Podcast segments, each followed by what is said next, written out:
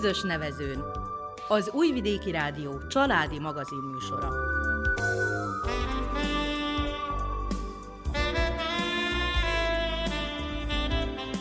Köszöntjük hallgatóinkat a mikrofonnál Lánás Janikó és Miklós Csongor. A zenét Verica Polyákovics válogatja, a műszaki munkatársunk Dragan Vukmirovics.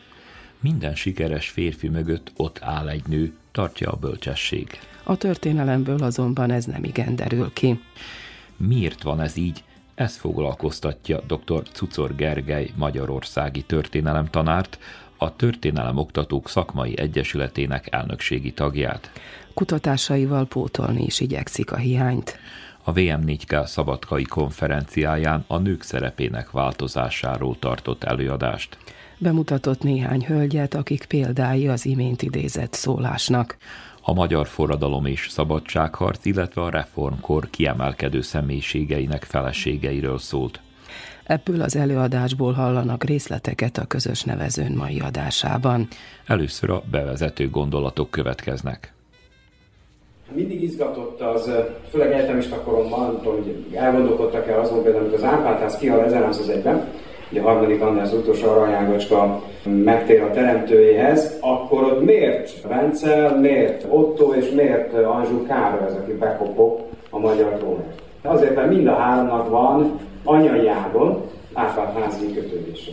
Tehát ha hölgyeknek, a nőknek a szerepe a történet ott van, csak hogy nem domborítjuk igazán, mindig a győztes csatát vívó férfiak vannak elől, a politikusok, a királyok, és akkor így egy-egy hölgy betűremkedik, akkor úgy fölcsillan a szeme talán a hölgyeknek, akik az iskolában a történelmi órát hallgatják, hogy végre rólunk is van szó, mert általában mindig ugye a férfiak és a.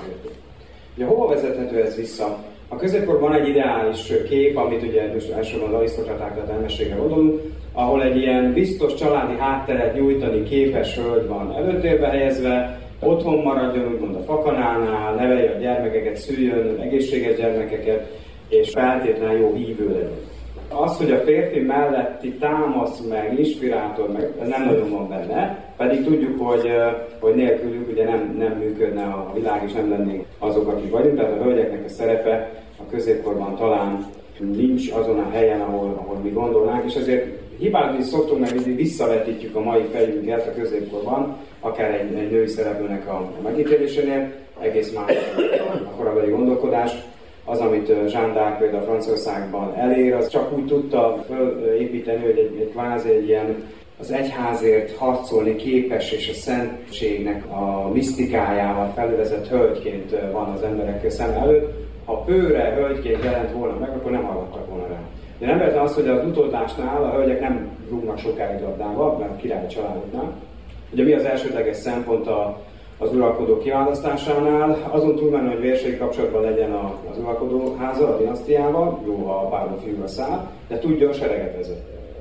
Hát kilátott olyat, hogy középkorban egy hölgy vezessen sereget, nem nagyon volt erre példa, és ugye Jean a kivétel, de ő egyetlen kivétel talán a sok-sok évszázadon keresztül. Mi történik a kora újkorban, az újkorban?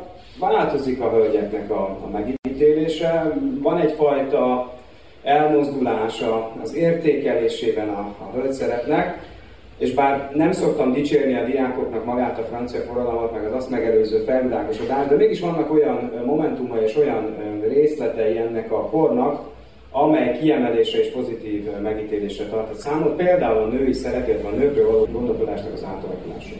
Ugye amikor a hármas jelszót a szabadság, egyenlőség, testvériség jelszavával nekiindulnak a francia forradalmárok, 1789-ben, akkor abban benne van az egyenlőségben, hogy talán a hölgyek is egyenlőek.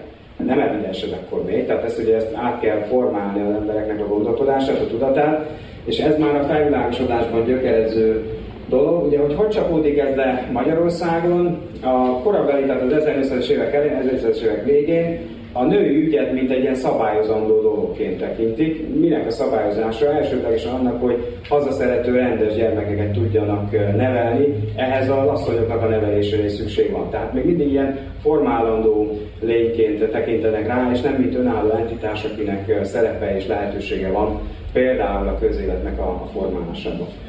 A nemes hölgyek részt vehessenek nézőként az országgyűléseken, ezt Várány Péter Széchenyi Ferencnek a titkára 1790-ben veti először papírra, aztán lesz majd ennek következménye, de ami mindenképpen fontos és előre mutató az a reformkorban következik be. Hogy hogyan tudjuk őket vizsgálni, folytattam magamnak néhány kérdést, most ebben nem fogok mindenkit kitérni, mert a 30 perc ehhez nem elegendő, de kik voltak azok az asszonyok, akik mögötte álltak a korabeli siker férfiaknak, nagyjainknak, mivel járultak hozzá ehhez a közös sikerhez, amit mi reformkorként hívunk, és azt mondom, hogy egy aranykorszaka volt a magyar történelem egyik aranykorszaka, hogyan élték meg a szabadságharcnak az eseményeit, és az emigrációhoz, illetve vagy azt követően a kiegyezéshez hogyan viszonyultak. Ebben is vannak eltérő életutak és eltérő példák, de akik vezető szerepet töltöttek be, azoknak a, a feleségei nagyjából hasonló világot láttak ebben az időszakban.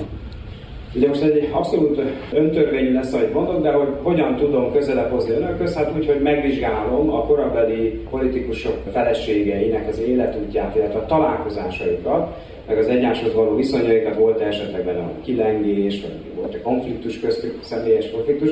Azt a legjobb példa talán, hogyha a áprilisi törvények nyomán fölálló Battyányi kormánynak a miniszterét veszem sorba, már akinek volt felesége, volt de két olyan miniszter is, aki nem nős, nem nős ebben az időszakban. Így most a veretes népsort nem fogom felsorolni, de a lényeg, hogy az ő körükhöz tartozó hölgyeket venném gorcső alá és vizsgálnák meg, hogy Battyányi felesége, Kossuth Széchenyinek a, a feleségei jöhetnek szóba. Ugye Deák Ferenc például nem volt hitvese, tehát ő ebben a történetben így most nem lesz megvilágítva. Deák egyébként majd szerepez jut Kossuthnak a első gyermekének a keresztelőjénél, egy érdekes esemény lesz.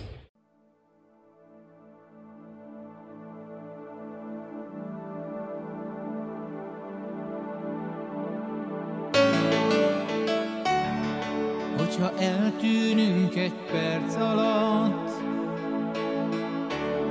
Velünk semmi sem tűnik el. Mindig itt vagyunk egy ég alatt. Lehet észre sem veszel Lehet, hogy gyors, ahogy repülünk Szemed lassú, s nem fog fel de a gyermeket már észrevett. Bámulták szemmel ránk, mert ő nem rég és tisztán született. Nem érti, miért nem látható, aki szabadnak érkezett.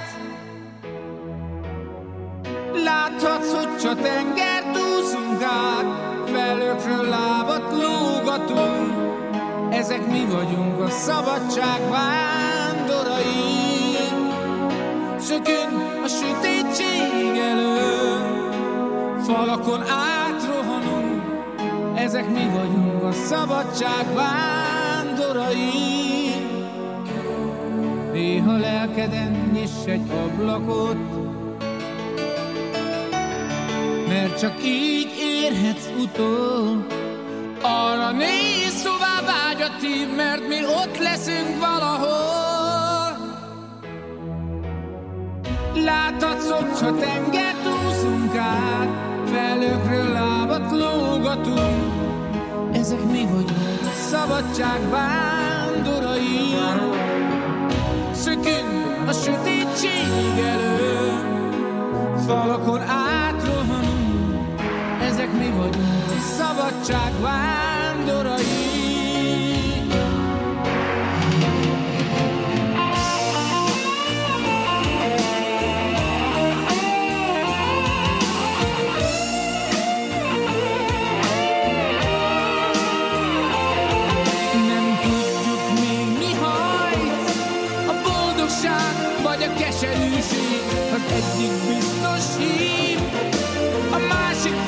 Hogy eltaszít rég, ezért menni kell, addig még így. Azt sem tudjuk még, hogy meddig tart ez az utazás,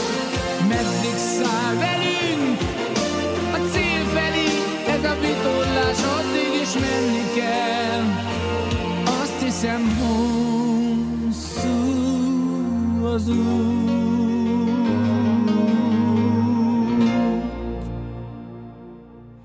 A közös nevezőn folytatásában néhány hölgy életútját ismerhetjük meg.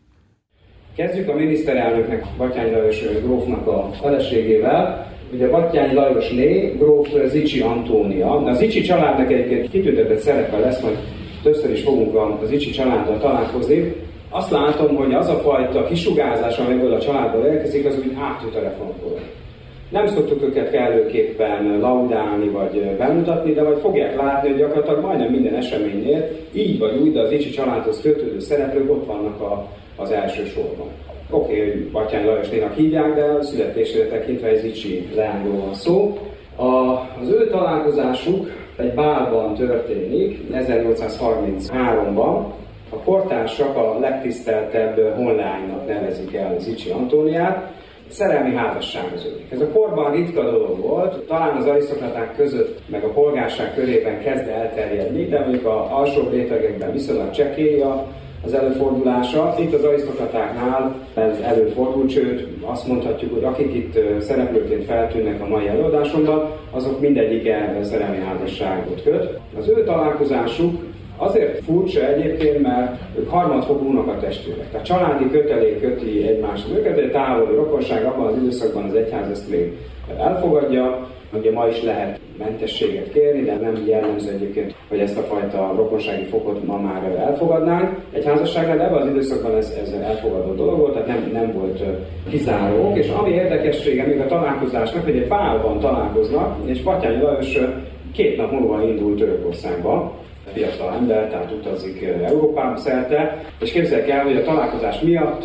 lemondja a török utat, tehát nem indul el Törökországba, hanem 8 nap múlva a találkozás követően elmegy az Icsi Antoniának az édesapjához, és megkéri a, a lányok kezét, aki igen mond erre, na egy év udvarlás következik, tehát az időszakban még vigyáztak, hogy valami határok legyenek, és egy év elteltével kötnek a fiatalok házasságot. Na, hogy hogyan kötnek, a, és milyen fiatalok, 17 évesekkor ez Icsi Antónia, Batyány Lajos pedig 26 éves, így vezeti az oltár elé a, a grófnőt. Érdekesség egyébként, hogy a koronázó templomban, tehát a Szent Márton Dómban, Pozsonyban a az esküvő, ami egy ilyen egy kuriózum, hogy a koronázó templomot jelöli ki a akkori vázi fővárosnak a, az egyik legelőkelőbb és történelmi értékű egyházi intézményében. A nászútutól most nem mondanám sokat, de azt igen, hogy öt gyermekük születik ebből három leányzó. Az öt gyermekből Emilia Ilona megéri a felnőtt kort, sajnos a, a harmadik gyermek Antónia két évesen életét veszti, az első fiúk Ákos két hónaposan váratlanul meghal, és hogy milyen a kornak a szemlélete, és ne bántódjanak meg ezen, de hogy a Antóniának az elvesztését Batyányi tragikusan éli meg nyilván, de hogy amikor Ákos fia meghal az első szülött, akkor meg akar bolondulni, nem tud intézkedni, hallani sem akar semmiről, és a földön fetrek. Tehát, hogy egy ilyen apátián, vagy egy ilyen dübe gurul a haláleset miatt, Két év múlva aztán egy újabb fiú érkezik, ugye Elemér személyében, aki 85 évet él, 1932-ben halt meg. A családnak a hatalmas vagyon, ami mögöttük van, az sok minden közéleti szerepkörnek a betöltésére lehetőséget biztosít, de sokáig Batyányiról nem nagyon találkozunk. Tehát nincs úgy ott a politikai főporondon, nincs az első vonalban, és azt vélelmezik a, a kortársak is, illetve a történészek is, hogy a felesége az, aki inspirálja arra, hogy kezdje el politizálni, legyél ott az ellenzéknek a különféle rendezvényen, és a nyilvános politizálásra mint egy ő bírja rá. Hát fordítva szokott lenni, tehát általában az azt, hogy visszafelé húzza nagyon helyesen, egyébként megvan a kicsit ezért, mert a feleségek mert hogy hát legyen otthon a férfi, meg pont fordítva, itt meg itt küldi, hogy hát itt a lehetőség, hogy meg kell reformálni, át kell alakítani az országot, legyél az élén ennek a, a történetnek, mert hogy minden pedigréd, minden háttered erre biztosítva van, és azt vélelmezzük, hogy a politikai nézeteire, a nemzeti elkötelezettségére, világlátására komoly hatással van, mint egy ösztönzőleg hat Zicsi Antónia Batyány. És ezért csak 1939-ben kezdi meg a nyilvános politikai szerepléseit, ami viszonylag késő érkezés a többi kortársához képest, és mégis ő lesz aztán majd a, a miniszterelnök az első kormányban. Zicsi Antóniának van egy huga, Karolina, akit majd később még fogok emlégetni, De ami érdekessége az ő egymáshoz való viszonyuknak, hogy ők nagyon, nagyon élesen és lelkesen beleállnak a politikai közéletbe, de nem úgy, hogy politizálnak, mert nyilván az még asszonyoknak akkor azért nem volt olyan megengedett, nem érharcosai lesznek, de úgy alakítják a férjeiket, a férjeiknek a mozgását, illetve a társas életet, ami, ami az ő házukban, palotáikban tetten érhető, hogy minden héten rendeznek valamilyen társas együttlétet. Vagy egy estét adnak, vagy bát szerveznek, vagy ha a színházban mennek, akkor az egy társadalmi esemény legyen, tehát hogy úgy, úgy nagyon benne vannak a, az élet sűrűjében, Hozzáteszem, hogy nagyon más szórakozási lehetőség mi is volt abban a korban, persze ez kérdőjelként, de hogy úgy, nagyon benne vannak az eseményeknek a sűrűjében. A lelkes támogatói például a, a védegyletnek, magyarul beszélnek, magyar ruhákban járnak, bálokon magyar zenére táncolnak, és a korabeli ifjúság, és nem elsősorban arisztokráciára gondolok, mint a polgárságra, az rajong értük. De olyan szintű ez a rajongás, hogy az egyébként arisztokratákat nem kedvelő Petőfi Sándor is rajongójukká válik, ámulatba ejti a két hölgy az ő világát, tündérvilágnak nevezi a, a két grófnőt, de nem csak őket bűvöli el, hanem a titkos rendőröket is, akik szerint a nemzeti érzésnek a túlzott képviselete jellemző a két hölgy, ebből több jelentést is írnak ebben a korban. Erényes, nagyformátumú, befolyásos nőként állítják elénk a kortársak, illetve maguk ezek a titkosszolgálati iratok is. Kettőjük kapcsolatban van egy apró kis döccenő, ez a bökkenő pedig egy ilyen érdekességként mondom, ami talán keveseknek van meg információként, hogy Batyán is összeszűri a levet a Antonia Hugánval, tehát gyakorlatilag a sógornőjével csalja meg a feleségét. Családban van egy igen, most egy értelmezés kérdése, de hogy maga a botlás, ez persze felháborító, de hogy érdekességként ugye egymásba tudnak kapaszkodni a esetnek a megtörtént és kiderülése után is. Nagyon jó testvérekről van szó, tehát Antonio és Karolin is rendkívül jó testvérei egymásnak. És ami érdekes, hogy Batyányi egész életében üldözi a bűntudat. Ez egy picit ilyen üzenet nekünk férfiaknak is, hogy meddig menjünk ebben dolgokat, tehát hogy ez a bűntudat, ez ott van végig Batyán Lajosnak az életében, Olyannyira, hogy amikor a búcsúlevelet megírja, a kivégzése előtti éjszakán a feleségének címezve 1849. október 5-én megírja a búcsúlevelet, akkor ebben külön ki is tér, hogy ez mennyire bántja, hogy ő nem tudta viszonozni azt a fajta szeretetet, nem volt méltó arra szeretetre, amit Antónia felé demonstrált és mutatott egész élete során. Tehát ez egy ilyen külön érdekessége a történetnek, hogy abban a korban, abban a körben is előfordultak ilyen botlások, és fölül tudtak rajta emelkedni, de a bűntudat ott van az élete végéig gyakorlatilag. Miért hoztam ezt föl? Mert ugye maga az Icsi Antónia mindent elkövet azért, hogy a miniszterelnököt, akit ugye még Vidizsvéceg letartóztatnak Buda elfoglalásakor, és börtönben van. A szabadságharc bukása után ugye az elsők között ítélik el, ki is végzik ugye Budán, az aradi vértanukkal párhuzamos idősávban, és őt is akasztásra ítélik. Az akasztás az egy, ez egy megalázó halál, nem pláne, hogy mégiscsak egy, egy választott tisztviselőről az alkotmányos keretek között jogosan a miniszterelnökké választott szeméről van szó, és hogy elkerülje az akasztást, arra kéri a feleségét, hogy juttasson be a cellába egy kést. Hogy ilyen nagyságról tesz a bizonyságot, hogy Antónia beviszi ezt a fegyver vagy ezt a kést, és ezzel meg tudja akadályozni azt, hogy akasztása által vesz a férje, ugye megsebzi saját magát Batyány Lajos, és akkor így golyó általi halára ítéli, vagy az az a, az a módosítják a, a kivégzésnek a, a módját. 1970-ben újra temetik a kiegyezés után Batyány Lajos. Antónia végig ellenzi a kiegyezést, Kossuthtal ért sok szempontból egyet, és ami még ilyen záró mondat hozzájuk, hogy végrendeletében azt kéri, a tőle kapott búcsúlevelet, vagy Batyán Lajosnak kapott búcsúlevelet a Mákasára helyezzék a, a temetés kapcsán, és így is temetik 1980. szeptember 29-én.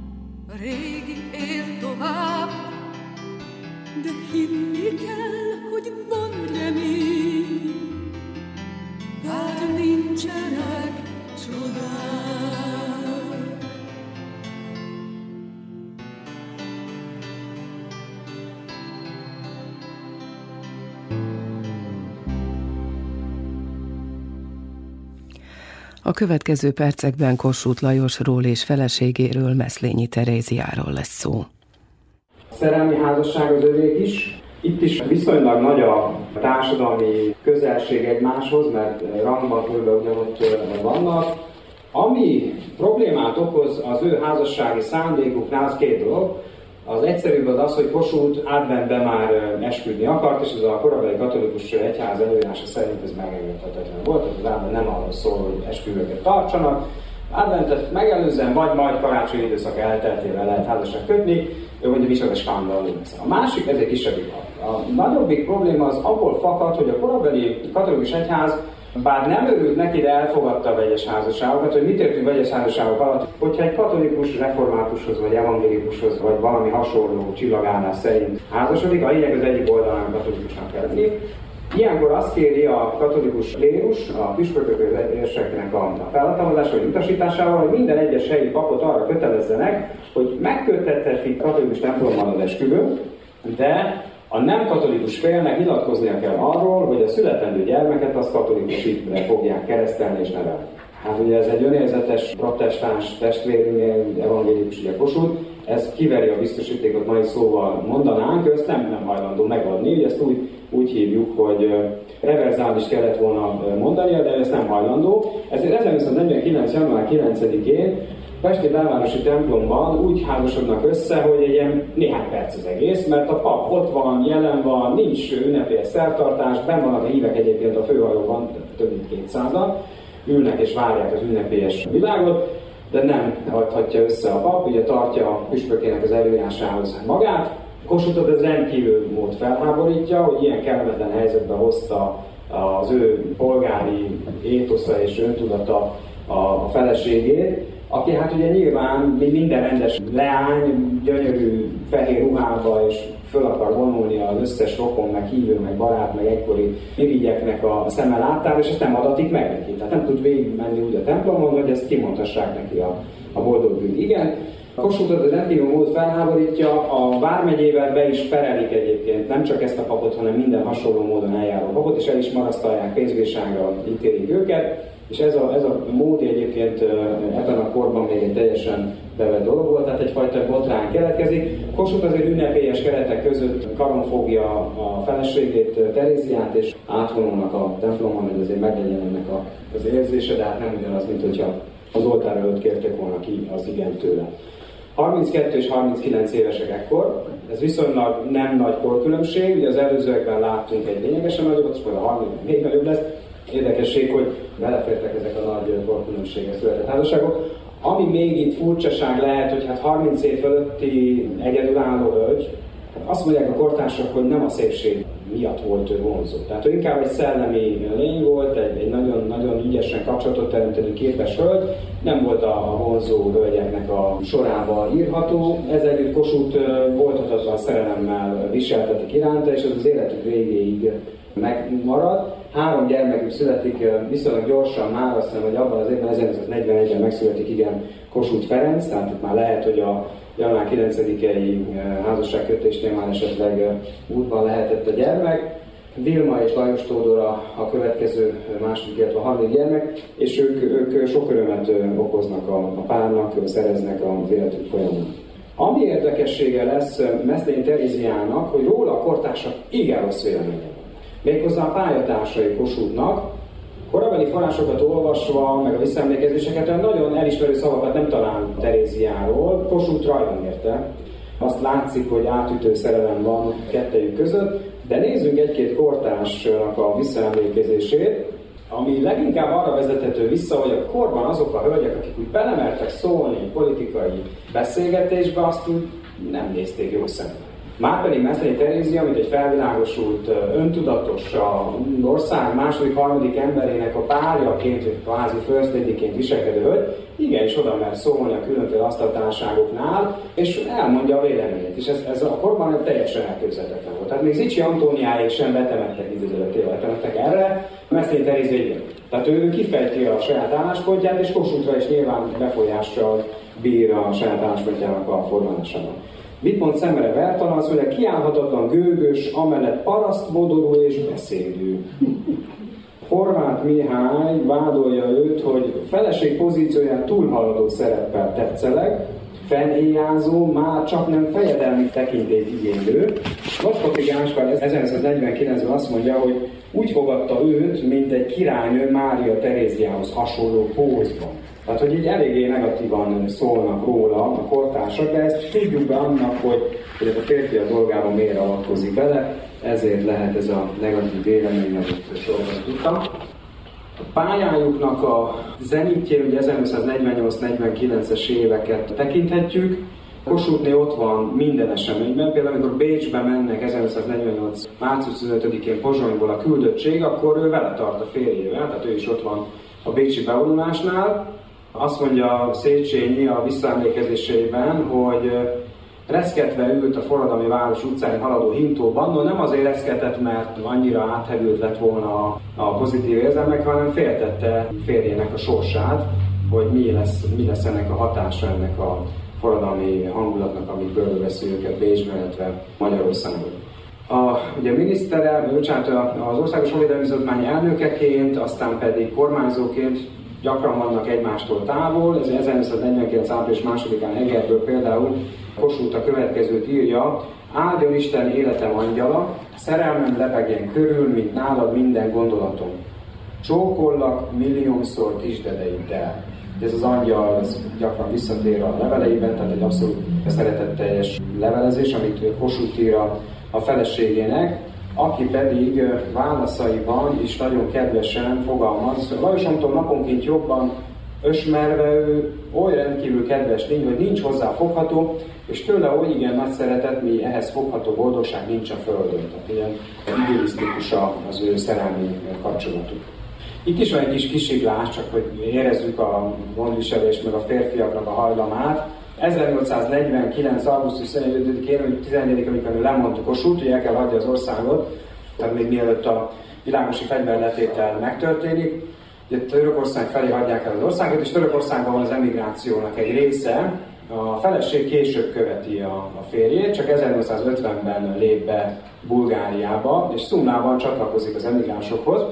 És azt írják a korabeli feljegyzések, hogy az emigránsok körében kialakult kilátástalanságból fakadó rendetlenséget próbálta megfésülni, és még egy, amit a erősebb ér volt, egy lengyel grófnő Kossuthhoz való állítólagos túlzott közeledését szerette volna elvágni. Nem tudjuk, hogy ez a túlzott közeledés ez viszonzásra került de minden esetre a feleség belépett az ajtón és rendet tett, tehát hogy ne legyen ebből semmiféle ellenmondás.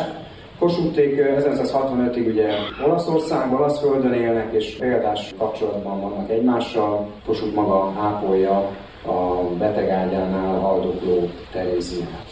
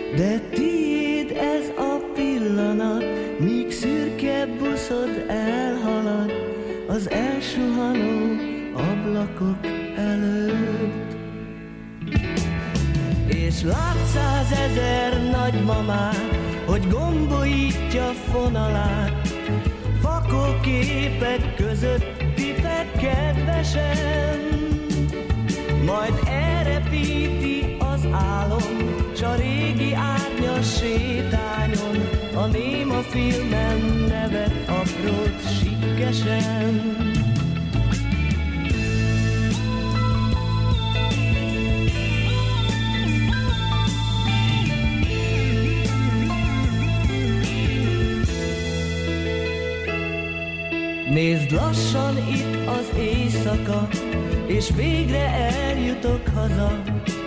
Magamban a város ezer képével. Elfogynak mind a színek, s dobognak mind a szívek, s betakar az éjtengerek kékjével.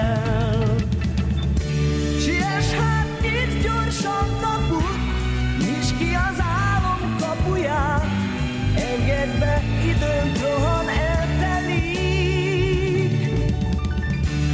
Zárd az ajtót mögöttem, ha majd, hogy megjöttem. Dobd el a kulcsot, ne keresd reggelig,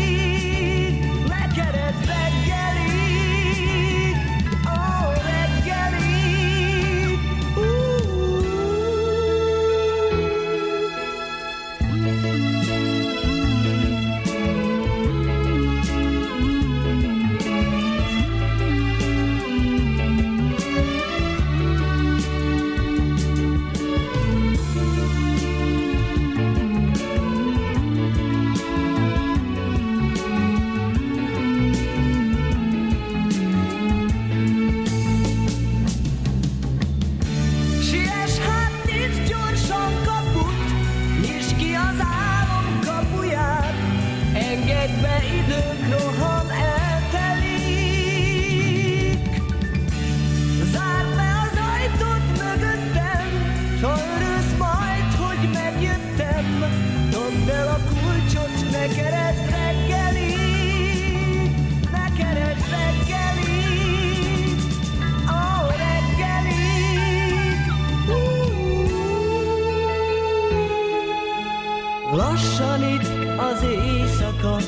és végre eljutok haza. Magamban a város ezer képével. Elfogynak mind a színek, s dobognak mind a szívek, betakar az éj tengerek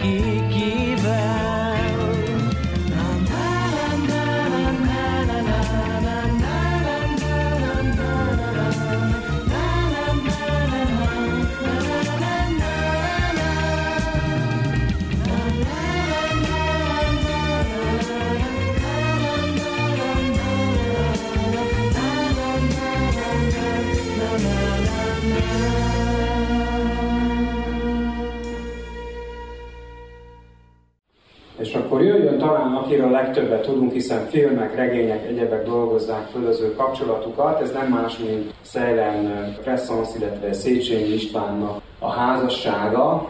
Plátói szerelemből indul, hiszen a 25 éves korában látja meg Crescens, ekkor férnél van a hölgy, méghozzá újabb Zicsinél, Zicsi Károly kamaraelnöknek a, a felesége, aki már olyan szinten boldogságban helyezi a hölgyet, hogy több gyermekkel is megajándékozza a férjét, és ebbe az idilli házasságba, a 20 év korkülönbségben 45 évesek vagyunk, ez Icsi Károly, ebbe az idilli házasságba toppan bele Széchenyi, akinek egyébként, ha regényt írnánk, vagy tennénk a szerelmi életéről, a kudarcok sorozatát lehetne felvázolni, legalább két hölgy kosarazza ki, vagy a családja, pedig hát mégiscsak az ország első számú gazdasági hátterével rendelkező hölgyről van szó. Tehát egy vonzó természet lehetett, de pont azért, mert vonzó volt, ugye a tipikus sikeres férfi, óriási vagyonnal, még sármos is, jóképű is, világlátott is, hogy minden lehetőség megvan, ezért félnek tőle az após jelöltek.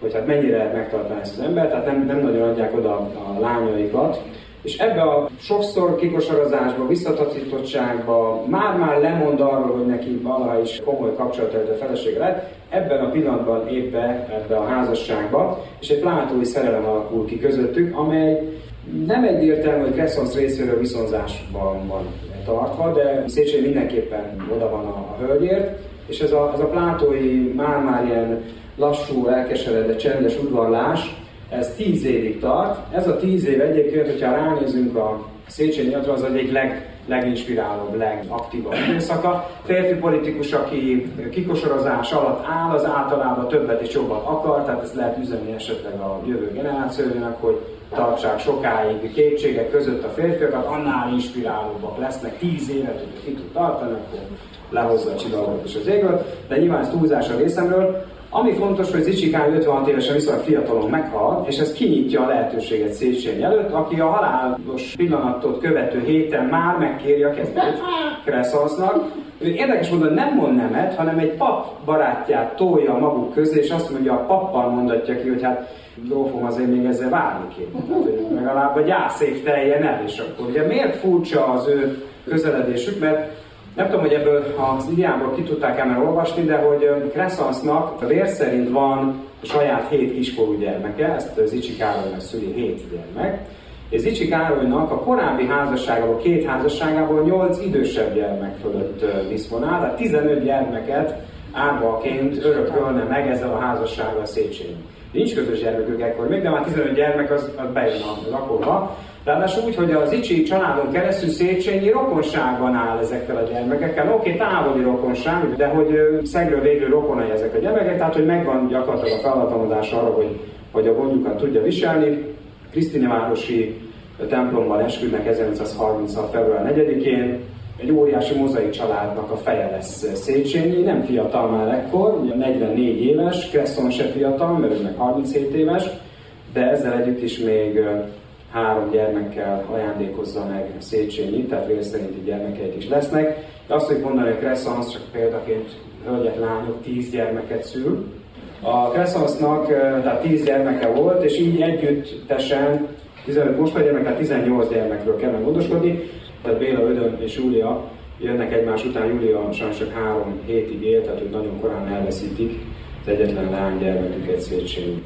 Mindvégig bensőséges az ő kapcsolatuk, ami árnyal az, hogy Széchenyi, hát az egy nagy ember volt, tehát hogy nem tudom, eltetszenek azt képzelni, hogy viszonylag keveset van otthon, kiterjedt közéleti szereppel bír, el is várják tőle, hogy ott legyen, vállal is szerepet, közben megvetti az ideg, hogy Kossuték időzövetével többet akarnak, és mint amennyi ebbe beleszabadna, hogy férjen, tehát hogy ezt nem akar most magát a helyzetet a Kossuth Széchenyi vitát itt felvázolni, de hogy egy, egy óriási ördöldő kövek közötti szeméről van szó, és mellette elviselni azt, hogy ő egyébként egy ilyen képzelt vagy valós betegségre hajlamos férfiúvá válik idősebb korára, tehát nem lehetett mellette igazán jó asszonynak lenni, és Kressz az mégis megugorja ezt a kitételt, tehát írdatlan türelem kellett Széchenyihez már a, a szabadságharc kirobbanásakor és az azutáni időszakban, tehát egy nehézé váló férfit tessenek elképzelni, és ő 12 évig van a, a Döblingi szanatóriumban is,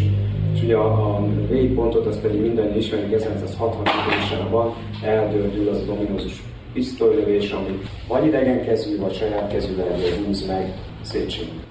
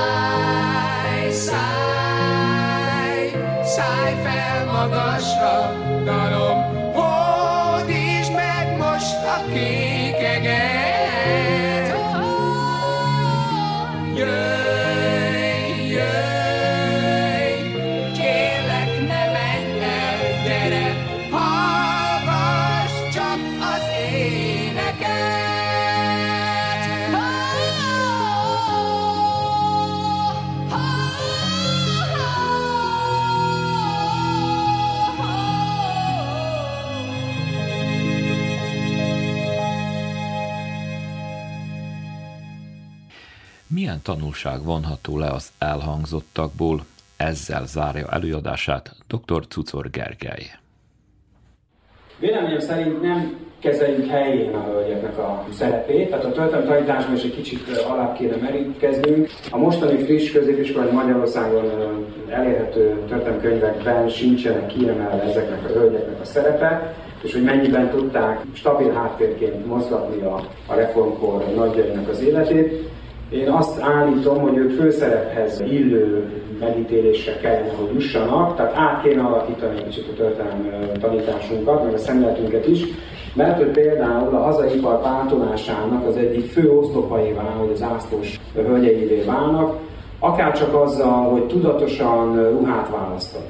Nem tudom, a képfestő kelmét, ezt mennyire tetszenek ismerni, ez egy különleges és Kárpát-medencébe jellemző ruha, ami divattá válik, és úgy lesz divattá, hogy a vállokon hordják az arisztokat a hölgyek is, mint egy kifejező azt, hogy mi egységesek és egyenlőek vagyunk a polgársága, meg a parasztságnak a lányaival. Tehát érdekes, amit mondok, hogy itt tudják mint egy az egyenlőséget kifejezni, de mégsem kell lemenni közéjük. Tehát a ruhában, a viseletben hordom azt, amit az egyszerű népből lánya is hordanak, ezzel mint egy egységességet mutatunk, de azért a bálokon, meg a az estélyeken mindenkit nem engedünk be a, kapun, de, de a egységességre a törekvés.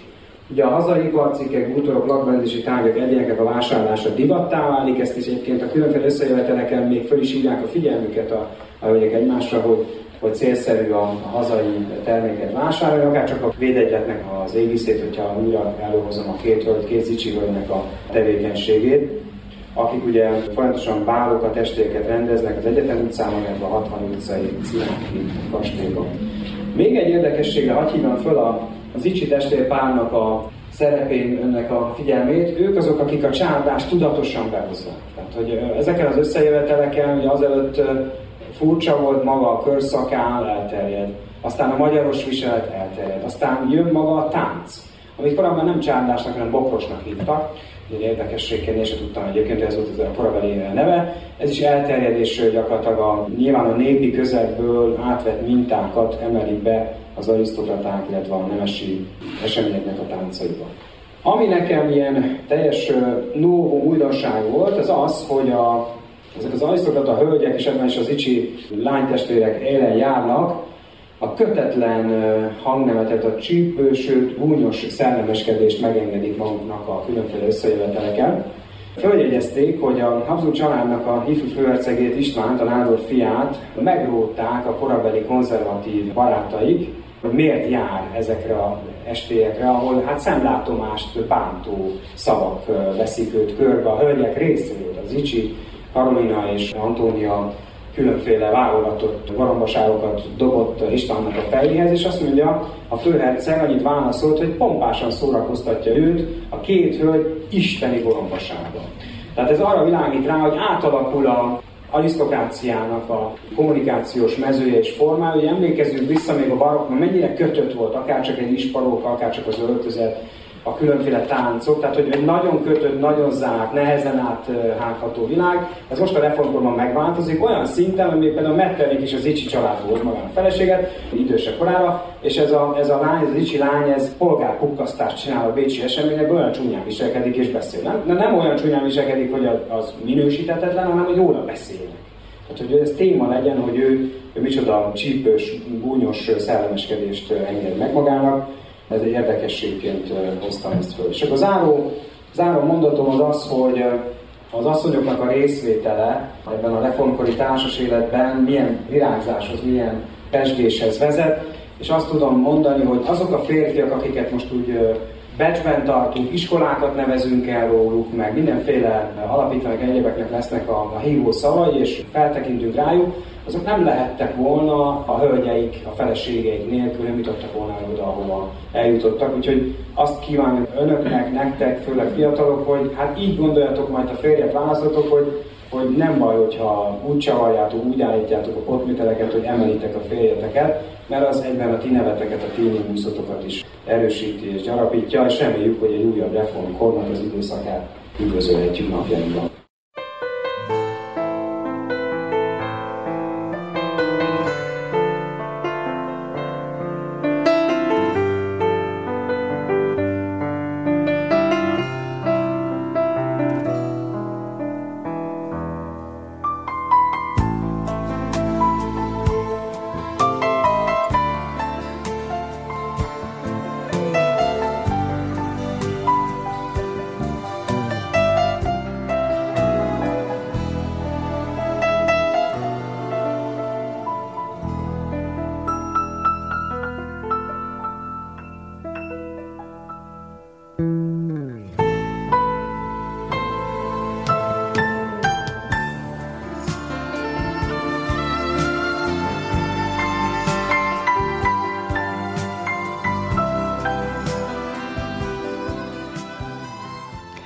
A közös nevezőmben ma dr. Cucor Gergely történelemtanárt hallották.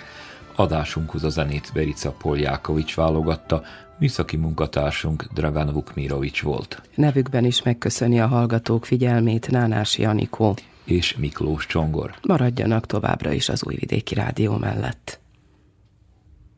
Neked szabad az út, veled múlott a sors, ahogy akarod, úgy táncolsz. Neked arany a kút, neked ezüst a polc, neked a törpe